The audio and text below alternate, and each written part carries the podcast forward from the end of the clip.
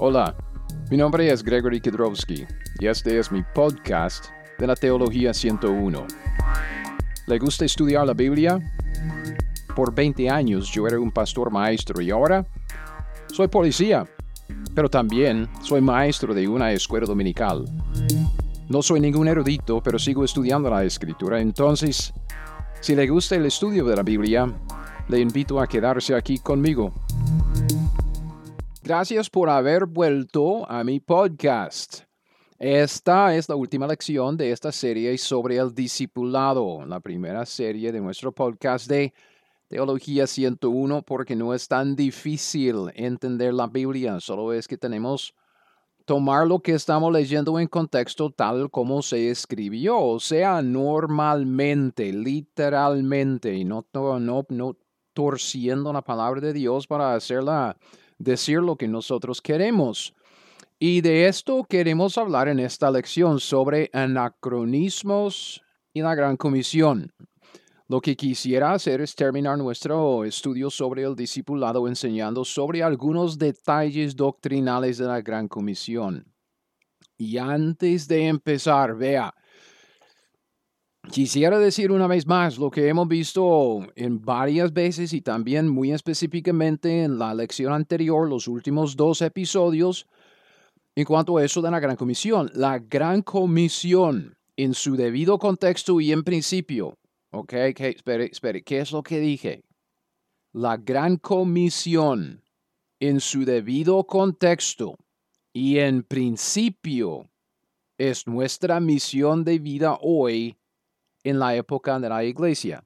¿Por qué es que tengo que decir esto? Porque es que estoy tomando ah, algún tiempo aquí al principio de, nuestro episodio para, para enfatizar este asunto, porque yo sé que muchos van a tomar lo que voy a decir y, y, van a torcerlo, van a tergiversar mis palabras, porque yo voy a decir algunas cosas aquí chocantes para muchos en cuanto a, a la gran comisión. Entonces, quiero ser muy claro, claritico, desde el principio, la gran comisión, si lo tomamos en su debido contexto, la gran comisión, si entendemos los principios generales de sus mandamientos, se nos puede aplicar, o sea, es que debemos aplicarla hoy en día nosotros en la iglesia.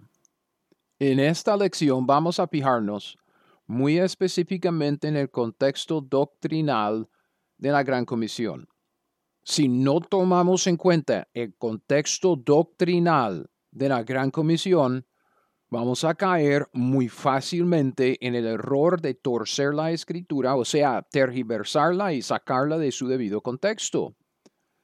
La mayor parte de la Gran Comisión sí se puede aplicar a nosotros, ¿ok? Pero dije, la mayoría, o sea, la mayor parte. Pero hay ciertas cosas que no. Y por eso necesitamos entender qué es lo que podemos aplicar a nosotros, qué es lo que no debemos aplicar a nosotros y, y por qué. Entonces, vea, si la enseñanza que, que sigue, si la enseñanza de este episodio, el siguiente, es difícil para usted, difícil de entender. Usted dice, no, demasiada información, es que estoy para aquí, para allá y no entiendo lo que ese gringo está, me, me está diciendo. Yo le invito a leer mi libro, un libro que se llama Cómo estudiar la Biblia. Usted puede leer el libro o bajar el libro sin costo alguno eh, desde mi sitio web. Entonces vaya a teología101.net, busque bajo el, eh, el título de temas el libro de cómo estudiar la Biblia. Yo escribí este libro de cómo estudiar la Biblia para colocar un buen fundamento, un fundamento básico para el estudiante de la Biblia. Lo escribí con la persona común y corriente en mente, no el erudito. Y yo digo otra vez, como dije en el episodio pasado, vea, la mayor problema, el mayor problema que nosotros tenemos en cuanto a cosas de este estilo, porque lo que voy a enseñar hoy no es difícil, pero para muchos, muchos se van a perder. Muchos van a decir, ese gringo está loco, ese gringo está despistado, ah, no entiendo nada de, de, de qué dice. ¿Por qué? Porque tenemos que aprender la mala enseñanza que hemos recibido para, para luego aprender lo que la Biblia dice. Y lo que nos estorba más que nada es lo que nos habían los que, lo, que nos han enseñado antes. Entonces, Si tiene que escuchar esto dos veces o tres veces, siempre puede bajar mis, notas, las notas de, de, este podcast, las notas de este episodio, el siguiente. Están en mi sitio web y usted puede bajarlas y, seguir las notas mientras que yo esté enseñando. O puede escuchar el, episodio y luego leer las notas y, y, y fijarse en la Biblia si lo que yo estoy diciendo es la verdad o no. ¿Ok? Entonces, vea, al principio hablemos de dos errores principales en la interpretación bíblica. Cuando llegamos a la Biblia, empezamos a leer la Biblia, estudiar la Biblia, naturalmente la interpretamos, interpretamos lo que estamos leyendo para decir, ok, ¿qué es lo que dice que implica para mi vida? ¿Qué es lo que Dios quiere que yo haga con lo que estoy leyendo? Y hay dos errores muy comunes en esa, en esa etapa de nuestro estudio, cuando, cuando llevamos lo que vemos en las páginas de la Biblia a nuestras vidas, la interpretación para llegar a una aplicación. Y primero es la alegoría. ¿okay? La alegoría, este es el error de no tomar literalmente lo que se escribió literalmente. O sea, es, tomar lo que se escribió o se habló de una manera normal y, y luego interpretarlo como si represente o significara otra cosa. Es que si alguien me dice algo normalmente, literalmente, y yo lo interpreto de otra manera, como si representara, como si significara otra cosa totalmente diferente, como algo místico, espiritual y, aún más profundo de las palabras no, en su contexto normal, eso es una alegoría. Y ahora, según Gálatas 4:24, obviamente, obviamente hay alegorías en las escrituras. Pablo dice, lo cual es una alegoría. Está hablando de los dos pactos, de las dos ah, mujeres. Ah, dice, estas mujeres son dos pactos. Uno proviene del monte Sinaí, el cual da hijos para esclavitud. Este es Agar. Y, luego sigue hablando de esa alegoría. Muy a menudo eh, estamos hablando de tipos y cuadros, lo que nosotros a menudo llamamos tipos y cuadros. Entonces, la alegoría en sí no es el problema. El problema no es con lo que se escribió como alegoría. El problema es con lo que se escribió literal o normalmente, como hablamos el uno con el otro, pero que algunos quieren interpretar como alegoría, como si hubiera un significado espiritual, un significado místico que Dios escondió ahí en las, las palabras. Por ejemplo, solo para que entienda eso, porque lo que no queremos estudiar este asunto, si, si nos metemos en este asunto luego, pues bien, pero ahora solo quisiera presentarles esta idea. Hay dos eh, errores de interpretación, uno es alegoría y el otro es anacronismo, y lo que quisiera es pasar nuestro tiempo en este episodio, el siguiente, en, en lo de anacronismo. Pero unos ejemplos de ese error, unos dicen que los días de la creación en Génesis 1 y 2, los días, hay siete días, ¿ok? Seis en Génesis capítulo 1 y el séptimo día en el capítulo 2. Algunos dicen que estos días no son días de 24 horas, ¿ok? Como nosotros conocemos los días hoy en día, sino que dicen que, que estos, entre comillas, días eran periodos de indefinidos, periodos de, de, de un tiempo largo, durante, durante el cual Dios creó todo por medio de, la evolución. Entonces dicen que no son lapsos de 24 horas, son lapsos de millones de miles y miles de millones de años, porque Dios evolucionó al hombre, al, al, al, mono, no sé qué. Entonces a través de esos lapsos largos, esos entre comillas días, ahí Dios creó todo el mundo. Eso es una alegoría, porque la Biblia dice día, de la tarde a la mañana un día, exactamente como nosotros contamos un día, 24 horas. Otro ejemplo es que unos dicen que Adán y Eva no eran personas literales, o, o sea, no, no eran personas personas, sino que más bien eran personajes figurativos de los primeros humanos que luego evolucionaron como un mito judío acerca de cómo comenzó la vida en la tierra. Es una alegoría, no es lo que dice la Biblia. La Biblia dice literal, normalmente, que Adán y Eva eran dos personas. Se hablaban, tenían hijos, Dios hablaba con ellos, personas. Otro ejemplo, un famoso predicador dijo una vez que las hojas del árbol de la vida en Apocalipsis 22.2, que eran para la sanidad de las naciones, eran tratados. Las hojas del árbol de la vida eran tratados, folletos evangelísticos, folletos que uno reparte con, con el mensaje del Evangelio. Y él dijo que, que, debíamos repartirlos por donde sea para la, entre comillas, sanidad de las naciones. Me explico. Buena, buena predicación, buen mensaje, pero no es lo que dice la Biblia. La Biblia dice que el árbol de la vida es un árbol y las hojas del árbol de la vida son hojas. Entonces, estos son errores alegóricos, porque la Biblia en su mayor parte se escribió como un libro de historia, o sea, se escribió de una manera normal, literal, tal como usted y yo nos hablamos. Cuando yo digo que voy a leer la Biblia, usted cree que voy a abrir ese libro de papel con tinta y leer la Biblia. Entonces, debemos interpretar la Biblia de la misma manera. Si se escribió normalmente, debemos interpretarlo, entenderlo normalmente como un libro de historia, como el libro que es, no como un mito, no como una alegoría. Entonces, este es simplemente uno de los errores grandes, ¿ok? Como dije, podemos luego hablar de, de alegorías y todo eso luego, pero lo que quisiéramos desarrollar en este episodio, el siguiente, es esto del anacronismo. El anacronismo es el error que sucede cuando uno ubica a las personas o los eventos incorrectamente en la historia cronológica. Se llaman errores anacrónicos, son anacronismos. Y eso es una palabra compuesta de, dos, ana y cronos. Ana, cronos, del griego. Ana es un prefijo que significa contra, o sea, en contra de. Cronos Obviamente, como cronología, cronos tiene que ver con el tiempo. Entonces, juntos, anacronos, anacrónico o anacronismo significa contratiempo. O sea, es un error de confundir épocas, de confundir o, situar, digamos, algo fuera de su debido, tiempo.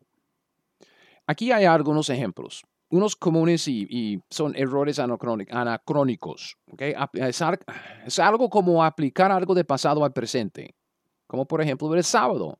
Hay toda una denominación de iglesias hoy en día que quiere guardar el sábado, ¿ok? los adventistas.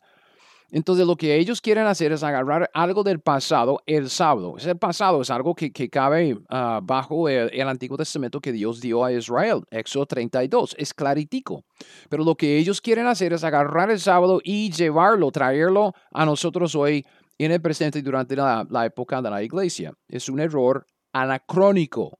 No, no nos toca hoy en día guardar el sábado. Otro ejemplo es aplicar algo del futuro al presente como el error de los testigos de Jehová. Ellos creen que son los 144 mil de la tribulación. La tribulación todavía no ha empezado. Estamos en la iglesia, la época de la iglesia, y la tribulación viene hasta después de nuestro arrebatamiento. Entonces, otra vez es un error anacrónico. Okay. Entonces yo hablo más de, esto, como dije en mi, libro de cómo estudiar la Biblia, ah, si quiere leer la, el capítulo sobre las dispensaciones. Y también para que sepa, no vamos a utilizar ah, esto, obviamente porque estamos con audio y no tenemos video. La herramienta didáctica que nos ayuda a evitar errores anacrónicos es la línea de tiempo, porque Dios nos dio su revelación de una manera progresiva. Okay, es, cronológica, entonces en pedazos, en, en grupos de libros, en, en, revelación progresiva a través del tiempo. Entonces usted puede trazar una línea horizontal de la izquierda a la derecha en un papel y usted puede ubicar los eventos y las personas en, en ese, esa línea de tiempo, empezando por la izquierda con el comienzo y llegando hasta Apocalipsis por la derecha. Entonces, utilizando una línea de tiempo y ubicando los eventos en una línea de tiempo, podemos, podemos ver fácilmente el desarrollo de la revelación progresiva a través del tiempo, o sea, a través de la historia. Y así podemos evitar una gran cantidad de errores y problemas, porque podemos ver en dónde estamos nosotros y en dónde, estamos, en dónde se ubica lo que estamos estudiando.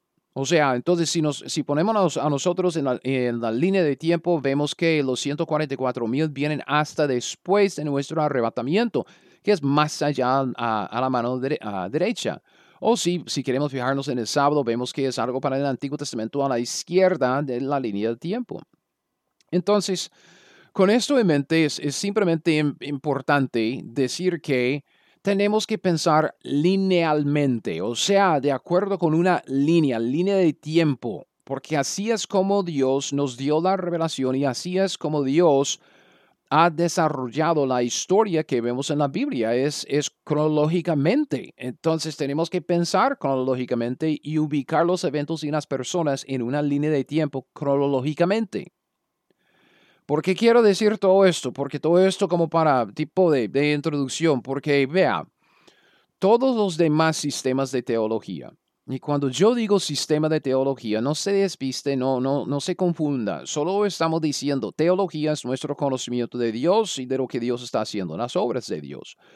Y tenemos un sistema de teología porque cuando leemos la Biblia, ordenamos, de alguna manera, ordenamos nuestro conocimiento de, de, Dios y de sus obras que estamos recibiendo de la, de la Escritura. Este orden que tenemos en la mente es nuestro sistema. Estamos sistematizando nuestro conocimiento de Dios. Es un sistema de teología, solo es una frase. Pero yo digo que todos los demás sistemas de teología, salvo por el dispensacionalismo, tienen que cometer esos dos errores. Tienen que cometer en mayor parte, en menor parte, tienen que cometer el error de, de, los, ah, de los anacronismos, de las alegorías. ¿Por qué? Porque no son sistemas que vienen de la Biblia únicamente. Es que son sistemas. Si no es un sistema dispensacional, es un sistema que, que, alguien ha puesto sobre la Biblia, ha puesto en la Biblia y que no ha sacado de la Biblia únicamente. Puede ser que, eh, un sistema que alguien interpuso sobre la Biblia o puede ser una mezcla de algunas ideas de, de uno con, con, lo que dice la Biblia. Pero el hecho es de que si uno lee la Biblia y la interpreta normalmente, como, como dije, como nos hablamos los unos con los otros, como utilizamos nuestro lenguaje, nuestro idioma, normalmente, si uno lee la Biblia y la interpreta de una manera normal, llegaría a desarrollar un sistema de teología dispensacional.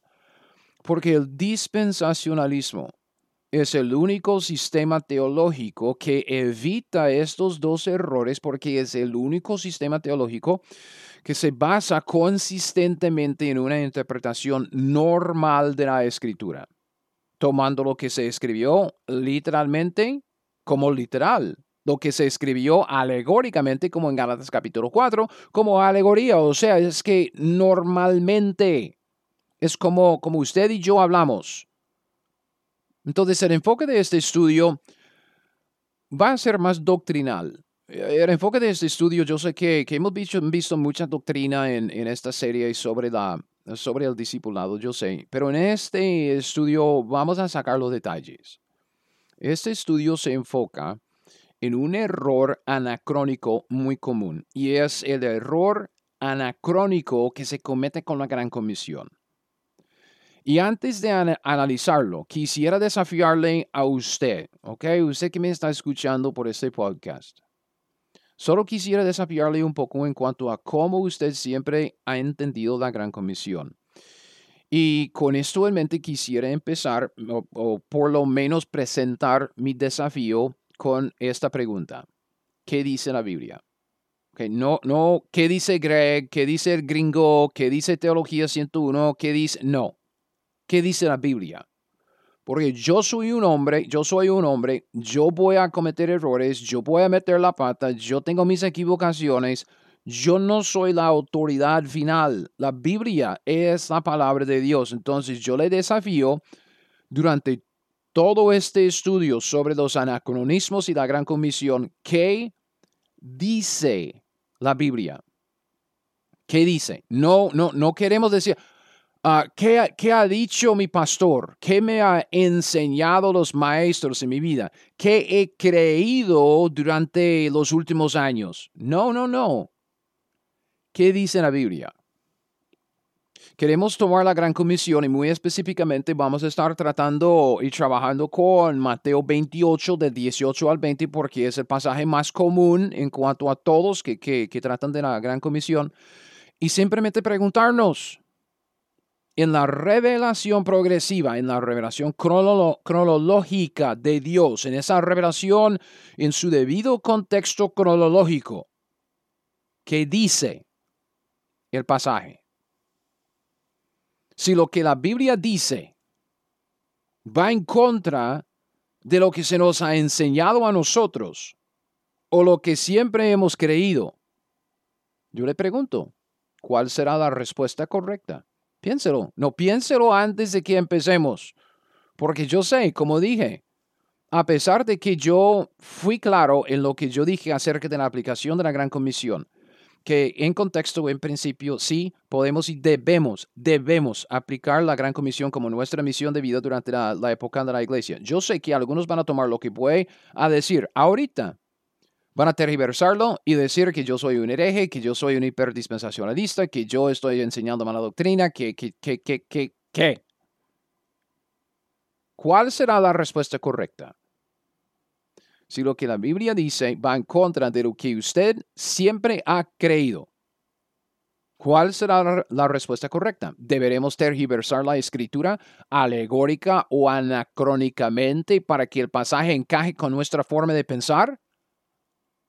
¿O debemos más bien corregirnos a nosotros mismos para alinearnos con las escrituras en lugar de intentar alinear las escrituras con lo que siempre hemos creído? Entonces yo tengo otra pregunta para enfocarnos en este estudio. Es la gran comisión para nosotros hoy. O sea, es la gran comisión específica y doctrinalmente para los cristianos que vivimos en la época de la iglesia. En la última lección Okay, sobre la Gran Comisión hablamos sobre los principios generales de la Gran Comisión y cómo se aplican a nosotros. Y sí, los principios de la Gran Comisión se pueden aplicar a nosotros y debemos aplicarnos a nosotros. Ahora, este estudio es diferente. Ahora estamos enfocándonos en los detalles, detalles doctrinales que dice la Biblia. Y vamos a usar Mateo 28 del 18 al 20 como nuestro texto base. Entonces, Hablemos un poco acerca de la gran comisión. Leamos el pasaje primero, Mateo 28, del 18 a 20. La Biblia dice, y Jesús se acercó y les habló diciendo, en el contexto les habló diciendo, está hablando a los once discípulos porque Judas ya, se mató, entonces murió.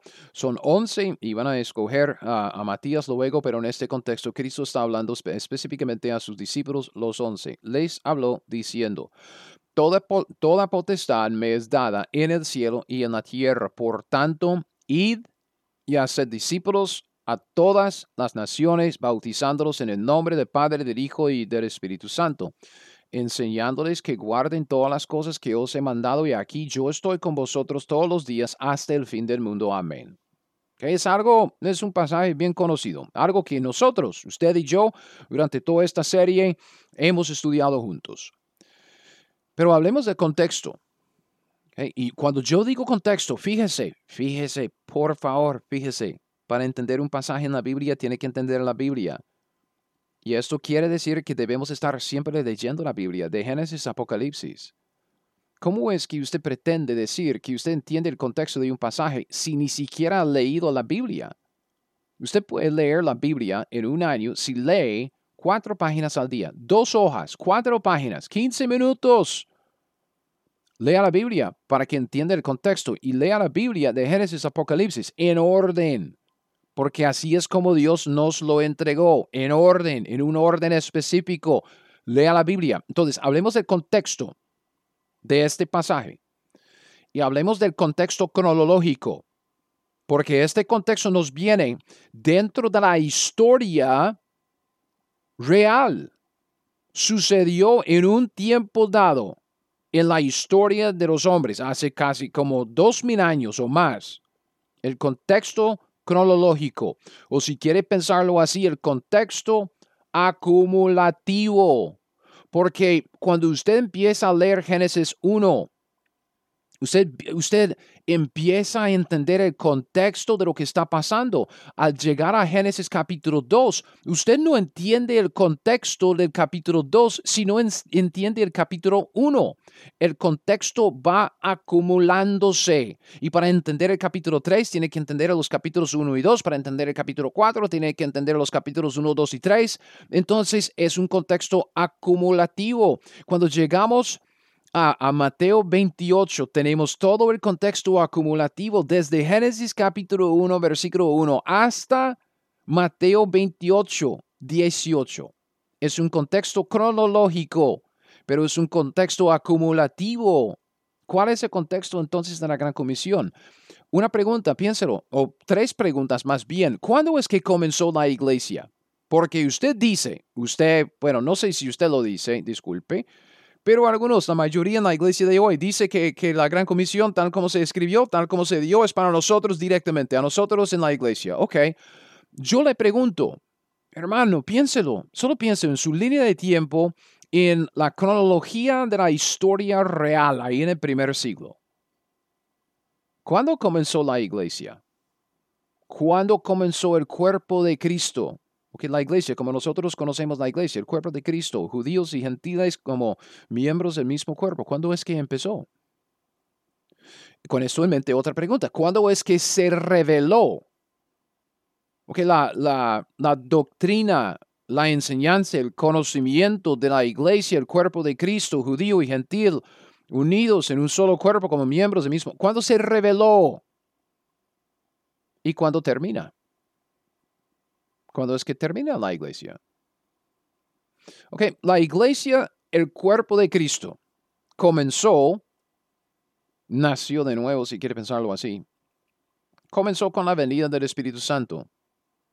Cuando el Espíritu Santo vino para morar en los creyentes, haciéndolos nacer de nuevo por el Espíritu, eh, o sea, la regeneración, así es cuando la iglesia llegó a vivir. Hechos 2, del 1 al 2. ¿ok? Cuando llegó el día de Pentecostés, estaban todos unánimes juntos. De repente vino del cielo un estruendo como de un viento recio que soplaba, el cual llenó toda la casa donde estaban sentados. Se les aparecieron lenguas repartidas como de fuego, asentándose sobre cada uno de ellos, y fueron todos llenos del Espíritu Santo, comenzaron a hablar en otras lenguas según el Espíritu les daba que hablasen. El Espíritu Santo llega, ellos nacen de nuevo, y al nacer de nuevo, ya es, es como comenzó el cuerpo de Cristo. Sin embargo, sin embargo, porque eso fue Hechos 2, ojo, a pesar de que la iglesia llegó a existir en Hechos capítulo 2, el Señor no la reveló a los hombres hasta Pablo hasta por lo menos Hechos capítulo 9. En Hechos capítulo 9 tenemos la historia de la conversión de Saulo, quien se llamaba luego Pablo, nuestro apóstol. Y hay dos pasajes en las epístolas de Pablo que son de suma importancia. Debe leer estos, estos dos pasajes, debe meditar en estos dos pasajes, debe escribir, apuntar notas sobre estos dos, dos pasajes. Primero es Gálatas 1, del 11 al 17. Okay. ¿Cuándo es que Dios reveló la iglesia, el cuerpo de Cristo? Sabemos que se, la iglesia empezó, comenzó en el capítulo 2 de Hechos. Pero ¿cuándo es que se reveló? ¿Cuándo es que los hombres ya empezaron a saber acerca de la iglesia? Gálatas 1 del, 17, del, del 11 al 17. Pablo dice, Gálatas 1:11, mas os hago saber, hermanos, que el Evangelio anunciado por mí no es según hombre, pues yo ni lo recibí ni lo aprendí de hombre alguno, sino por revelación de Jesucristo. Entonces, con estos dos versículos, sabemos qué dice la Biblia. ¿Qué dice la Biblia? La Biblia dice que nadie Nadie antes de Pablo predicaba el evangelio que Pablo predicaba. ¿Por qué? Porque Pablo recibió el evangelio que predicaba por revelación de Jesucristo. El evangelio que Pablo predicaba no era el mismo evangelio que se predicaba antes, o sea, el evangelio de los doce.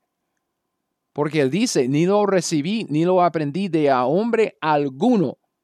Versículo 13, Gálatas 1.13. Porque ya habéis oído acerca de mi conducto en otro tiempo en el judaísmo, que perseguía sobremanera a la iglesia de Dios y la asolaba.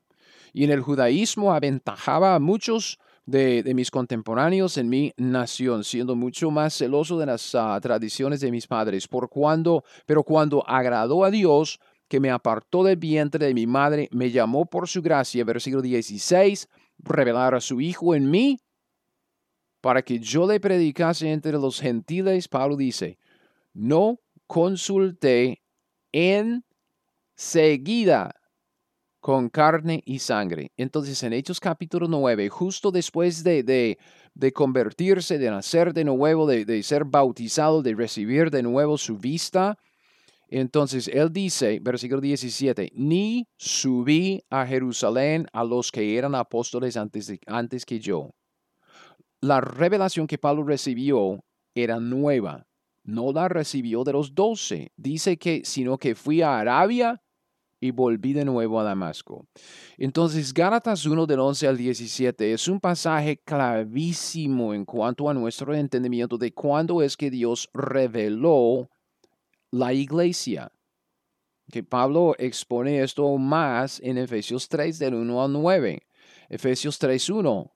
Por esta causa yo, Pablo, prisionero de, de Cristo Jesús, por vosotros los gentiles, si es que habéis oído de la administración de la gracia de Dios que me fue dada para con vosotros, que por revelación me fue declarado el misterio.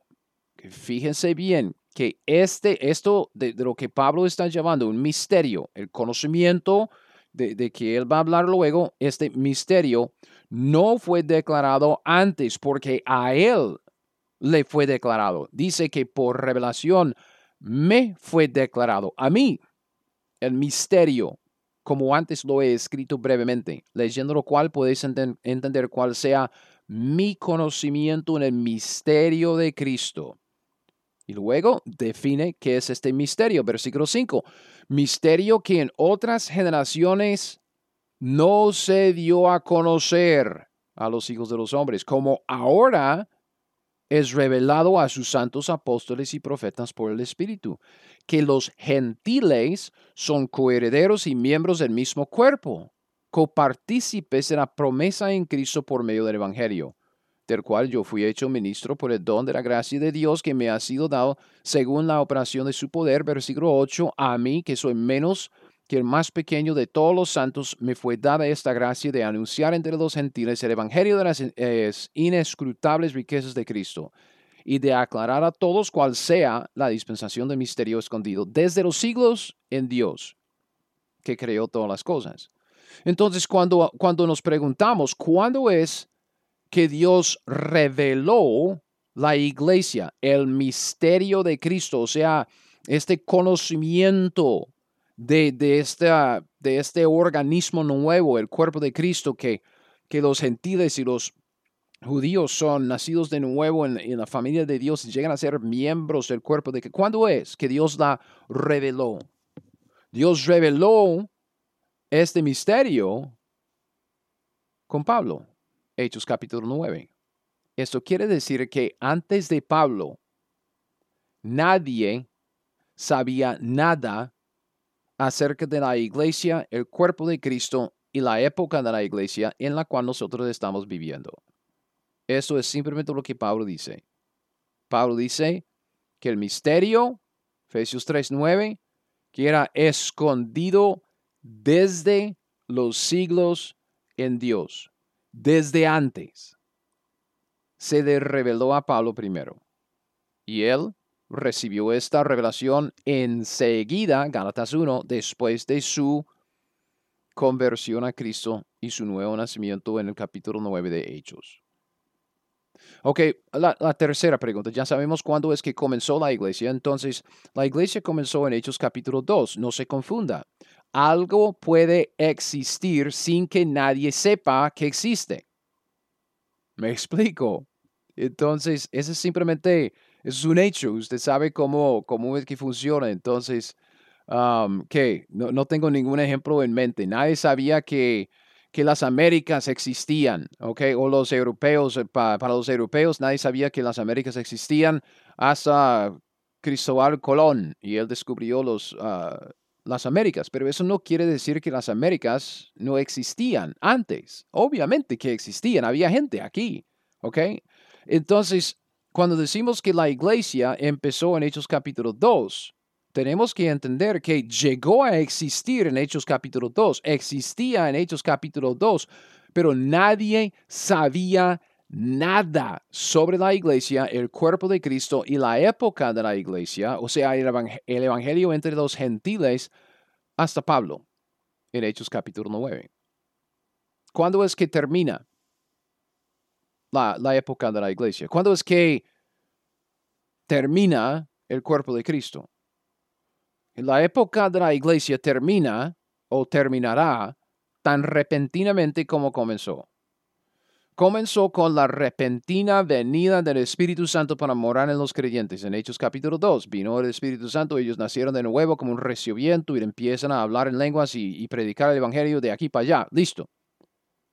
Va a terminar con la repentina salida de todos los santos en el arrebatamiento, que es un evento todavía futuro. Primera de Tesalonicenses 4, de 13 a 18. Primera de Tesalonicenses 4:13 dice, tampoco queremos, hermanos, que ignoréis acerca de los que duermen, los que ya murieron, los, los cristianos, para que no os entristezcáis como los otros que no tienen esperanza. Porque si creemos que Jesús murió y resucitó, así también traerá Dios con Jesús a los que durmieron en él. Por lo cual, os decimos esto en palabra del Señor, que nosotros que vivimos, que habremos quedado hasta la venida del Señor, no precederemos a los que durmieron porque el Señor mismo con voz de mando, con voz de arcángel, con trompeta de Dios descenderá del cielo y los muertos en Cristo resucitarán primero.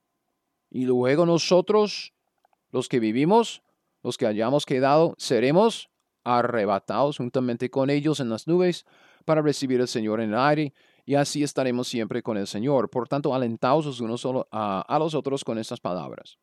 Y también en 1 Corintios 15, del 51 al 58, dice casi lo mismo, ahí habla del arrebatamiento, pero en el, contexto de nuestra resurrección, entonces se enfoca más en el cambio en nuestro cuerpo.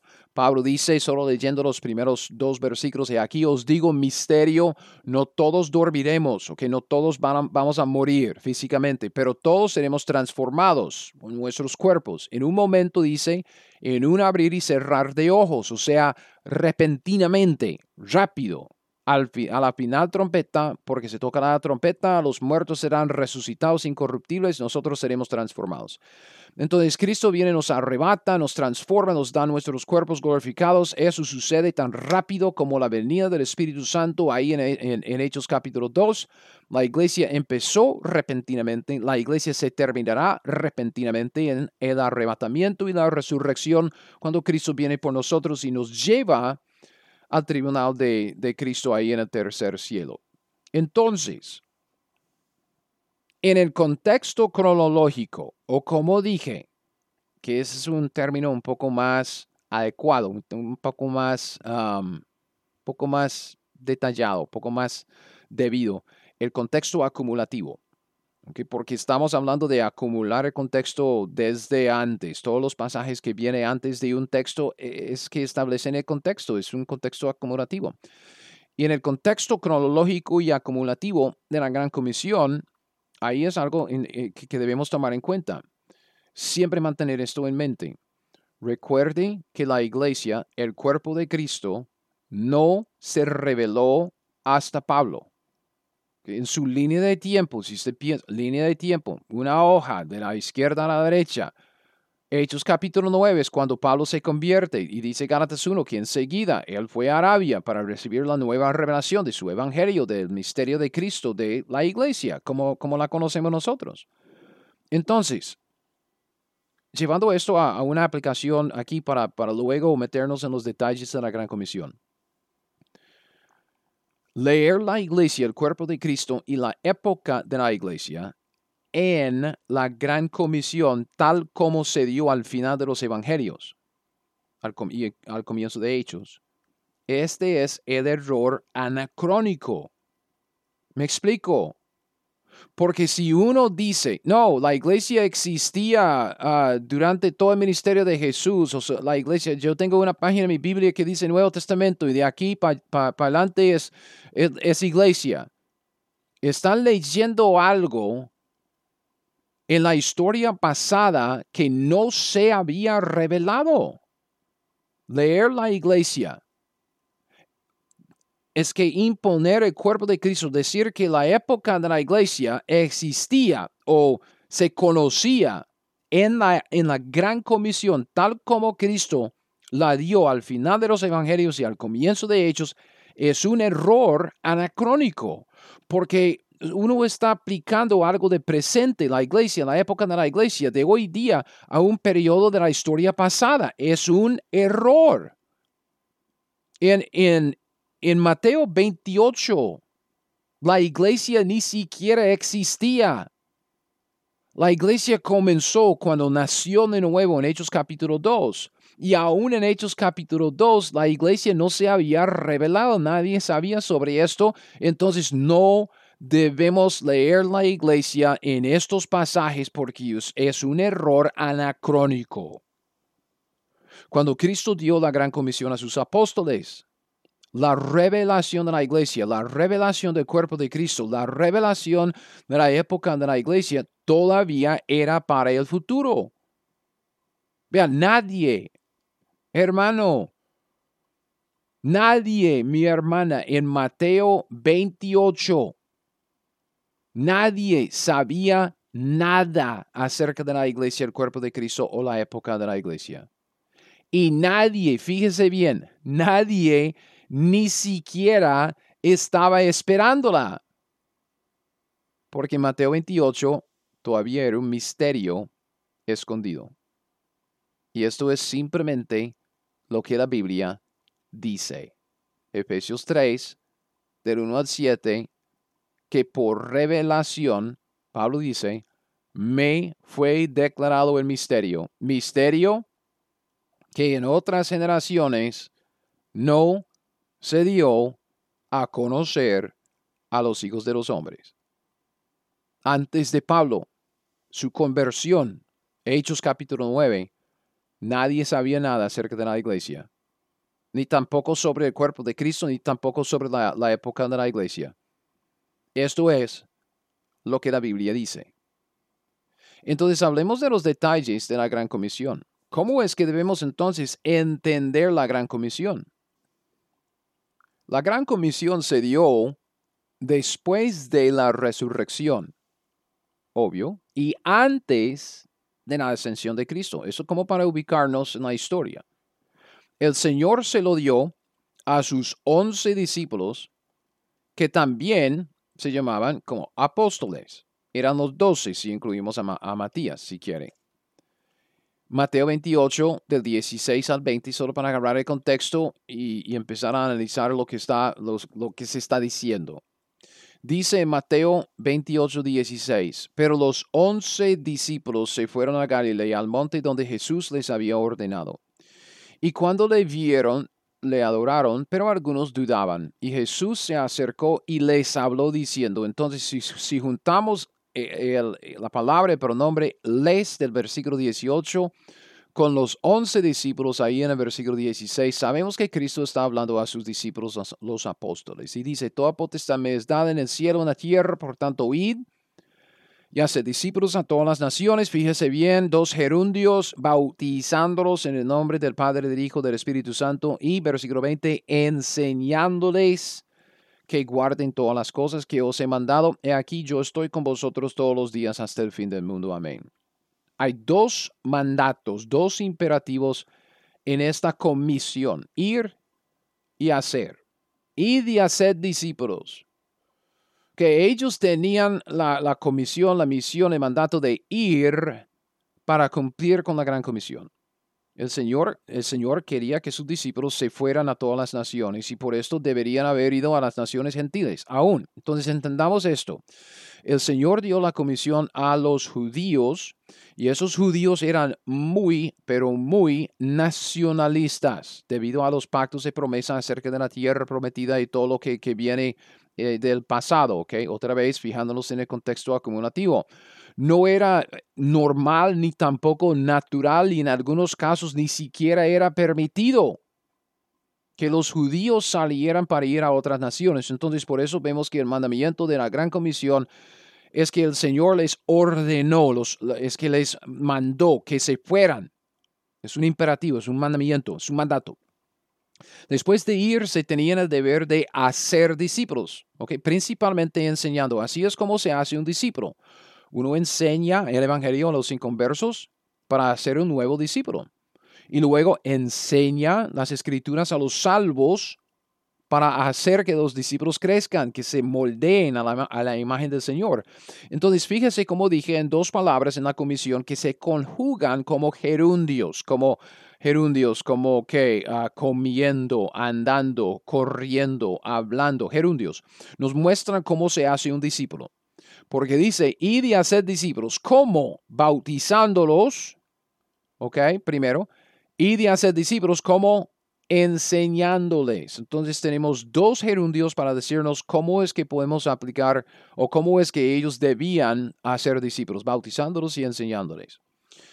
Aquí queremos enfocarnos en la enseñanza más que en el bautismo. Aunque voy a mencionar el bautismo, yo mencioné el bautismo en el último episodio, pero esto del bautismo puede ser un tema para luego. Lo que queremos enfocarnos en, en la enseñanza. Cristo fue muy específico en cuanto a qué, qué era lo que él quería que sus discípulos enseñaran. Okay? En el contexto de la Gran Comisión, nosotros que estamos aquí haciéndonos la pregunta, ¿qué dice la Biblia?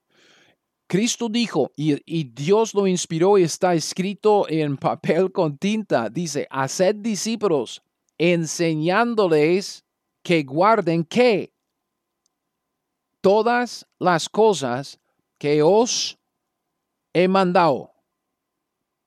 Y aquí es donde empezamos a ver que la gran comisión es muy específica y que no es para nosotros.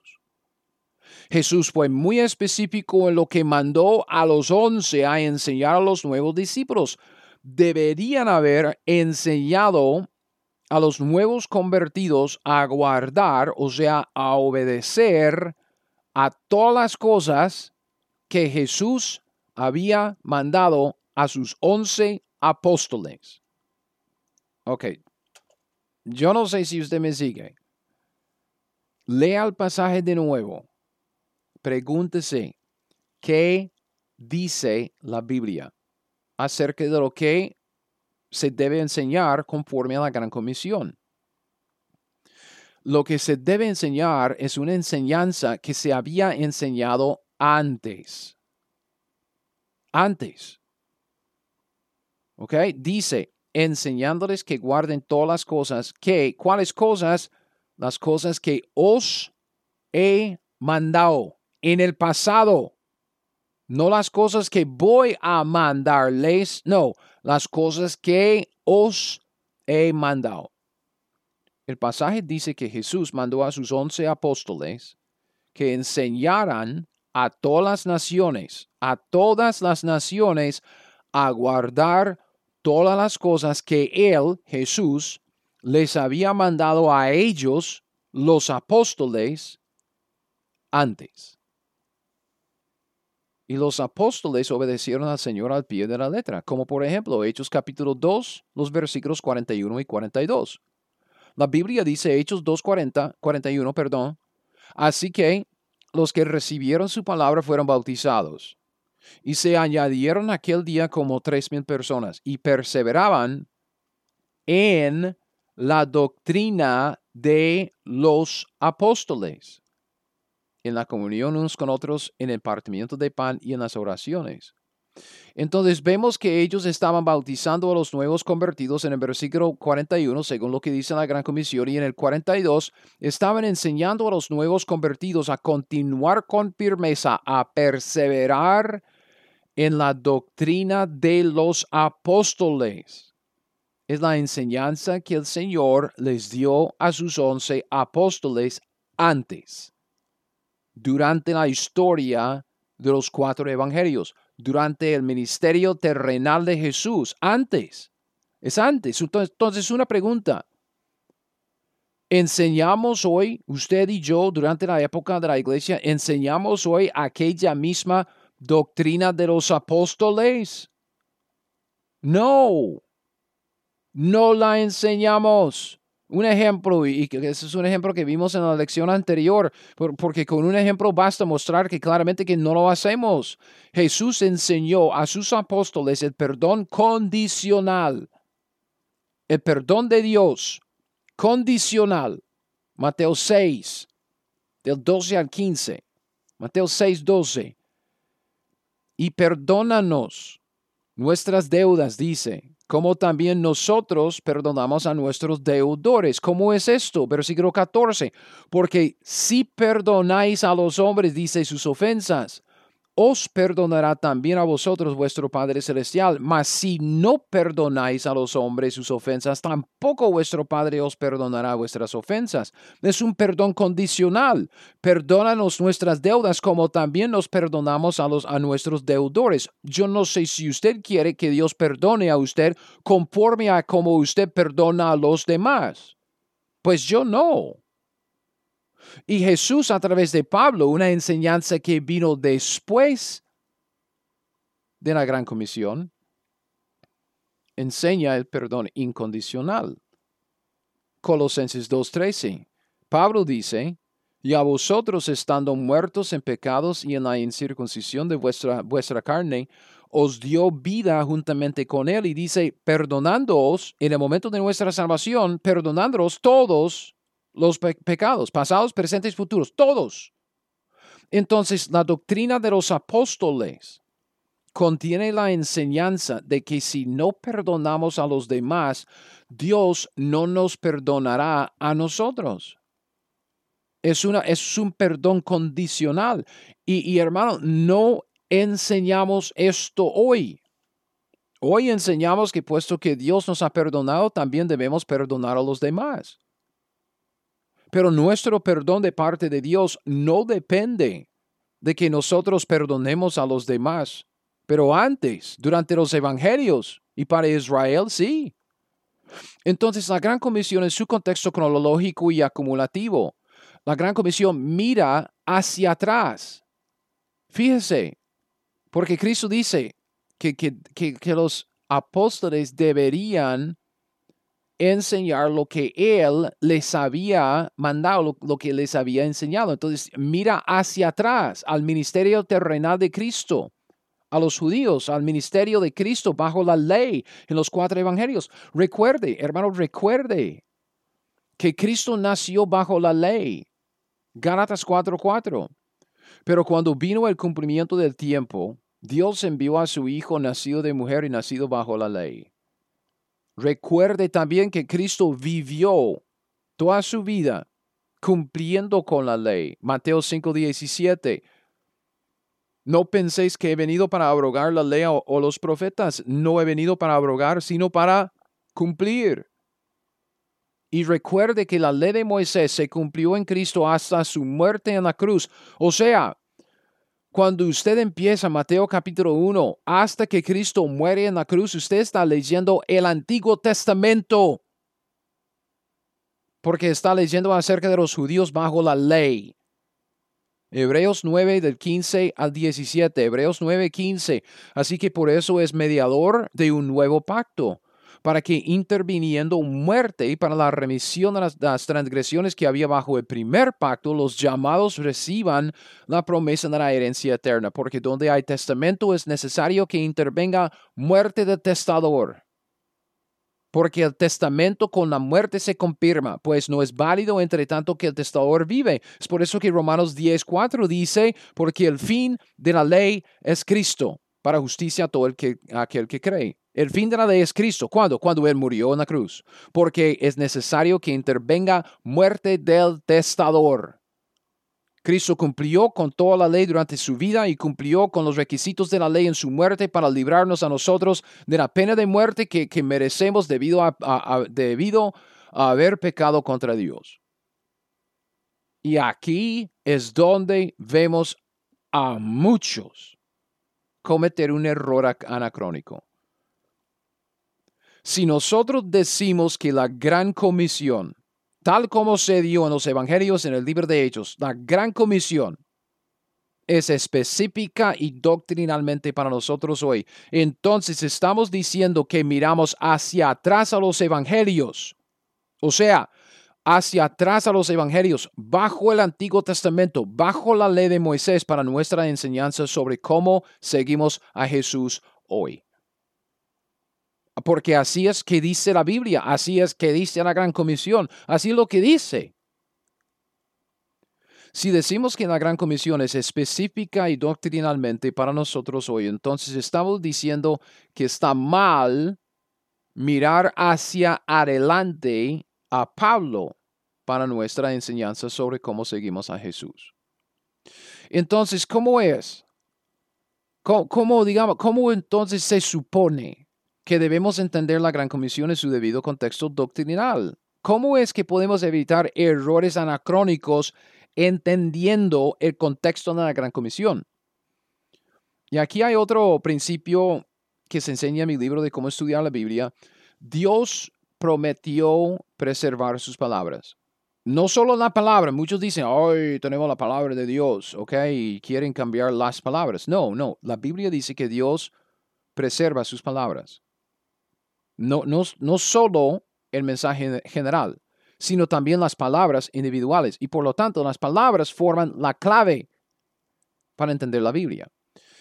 Y hay una frase en la Gran Comisión, en Mateo 28, del 18 al 20, que es clave es esencial. ¿Ok? Voy a presentar esta idea y luego vamos a retomar este asunto en el siguiente episodio. Pero quisiera presentar esta idea para que usted siga pensando en esto, que, que medite en lo que esto quiere decir. Hay una frase en la gran comisión de Mateo 28, del 18 al 20, que es clave. Yo, le digo, es esencial, fundamental para la interpretación correcta de la Gran Comisión en su contexto. La Gran Comisión que se dio después de la resurrección de Cristo Jesús, pero antes de, de su ascensión, en Mateo 28, dice que se cumplirá o que los apóstoles deberían cumplirla hasta el fin del mundo. Por tanto, id, dice, hacer discípulos a todas las naciones, bautizándolos en el nombre del Padre, del Hijo, del Espíritu Santo, enseñándoles que guarden todas las cosas que os he mandado. Y aquí yo estoy con vosotros todos los días hasta el fin del mundo. Amén. Esta frase, hasta el fin del mundo, se usa casi exclusivamente en las escrituras por Mateo. Y Mateo es muy específico en cómo la usa a lo largo de todo su evangelio. Esta frase, el fin del mundo, se escribe en griego como sunteleas tu aeonas. Sunteleas hasta el fin, tú del aeonas mundo. Sunteleas tu aeonas. Okay, nadie tiene que aprender los idiomas originales para saber todo lo que Dios quiere enseñarle. Porque yo, obviamente yo sé, Dios nos ha dado la escritura inspirada en nuestro idioma. Okay, Dios habla griego, hebreo, arameo, pero Dios también habla inglés y español, alemán. Entonces, eh, no hay ningún problema. Lo que estoy haciendo aquí con el griego se puede hacer con una concordancia, es fácil, o con cualquier programa bíblico de, la computadora. Y usted puede trazar, o sea, rastrear esta frase a través de las escrituras, tanto en español como en griego, especialmente en el libro de Mateo, como dije. Y puede ver lo mismo que estoy enseñando. Entonces, no crea que yo tengo más inteligencia, que Greg es un erudito, que Greg está como con cabeza grande. No, es simplemente ver lo que se escribió, tanto en nuestro idioma y utilizando las herramientas que tenemos de, los idiomas originales, ver cómo ¿Cómo es que se ve en griego? Eh, Mateo, escribiendo bajo la inspiración del Espíritu Santo, él escribió que el Señor dijo que la gran comisión, Mateo 28, 20, se cumplirá hasta el fin del mundo. Y Mateo usó, bajo la inspiración del Espíritu Santo, la frase griega, sunteleas tu aeonas. La iglesia, el cuerpo de Cristo, nosotros ni siquiera estará sobre la tierra para este fin del mundo. Porque Cristo nos arrebatará al menos siete años antes del fin del mundo. Por lo tanto, la iglesia, el cuerpo de Cristo, no puede cumplir la gran comisión tal como se dio en Mateo 28. Esto se ve con simplemente comparar las escrituras con las escrituras para ver cómo es que Mateo usa esta frase para referirse a un evento muy específico y muy bien definido. Entonces, en el siguiente episodio vamos a retomar este asunto del fin del mundo, sunteleas tu aionas, y ver que esta misma frase se ve en Mateo 24. Y vamos a ver que la misma gran comisión de Mateo 28 se ve también casi palabra por palabra en Mateo 24. Gracias por pasar este rato conmigo escuchando mi podcast de la Teología 101. No es tan difícil aprender la Biblia y aplicar lo que ella nos dice. Y como siempre, si usted quiere las notas de este estudio o de cualquier otro estudio que he sacado, todo lo puede encontrar en mi página web, teología101.net. Si hay algo allá que le sirve, por favor, léalo, estúdialo, bájelo, úselo, tal como el Señor quiera. Además, si usted quiere estudiar la Biblia conmigo personalmente y si vive acá en los Estados Unidos, en el área de Kansas City, le invito a visitar mi escuela dominical. Hay información de mi iglesia, el nombre de ella, la dirección, el horario, en mi página web también. Teología101.net. Es teología101.net. Bueno, hasta el siguiente podcast. Siga fiel, aprenda la Biblia y haga lo que ella le dice.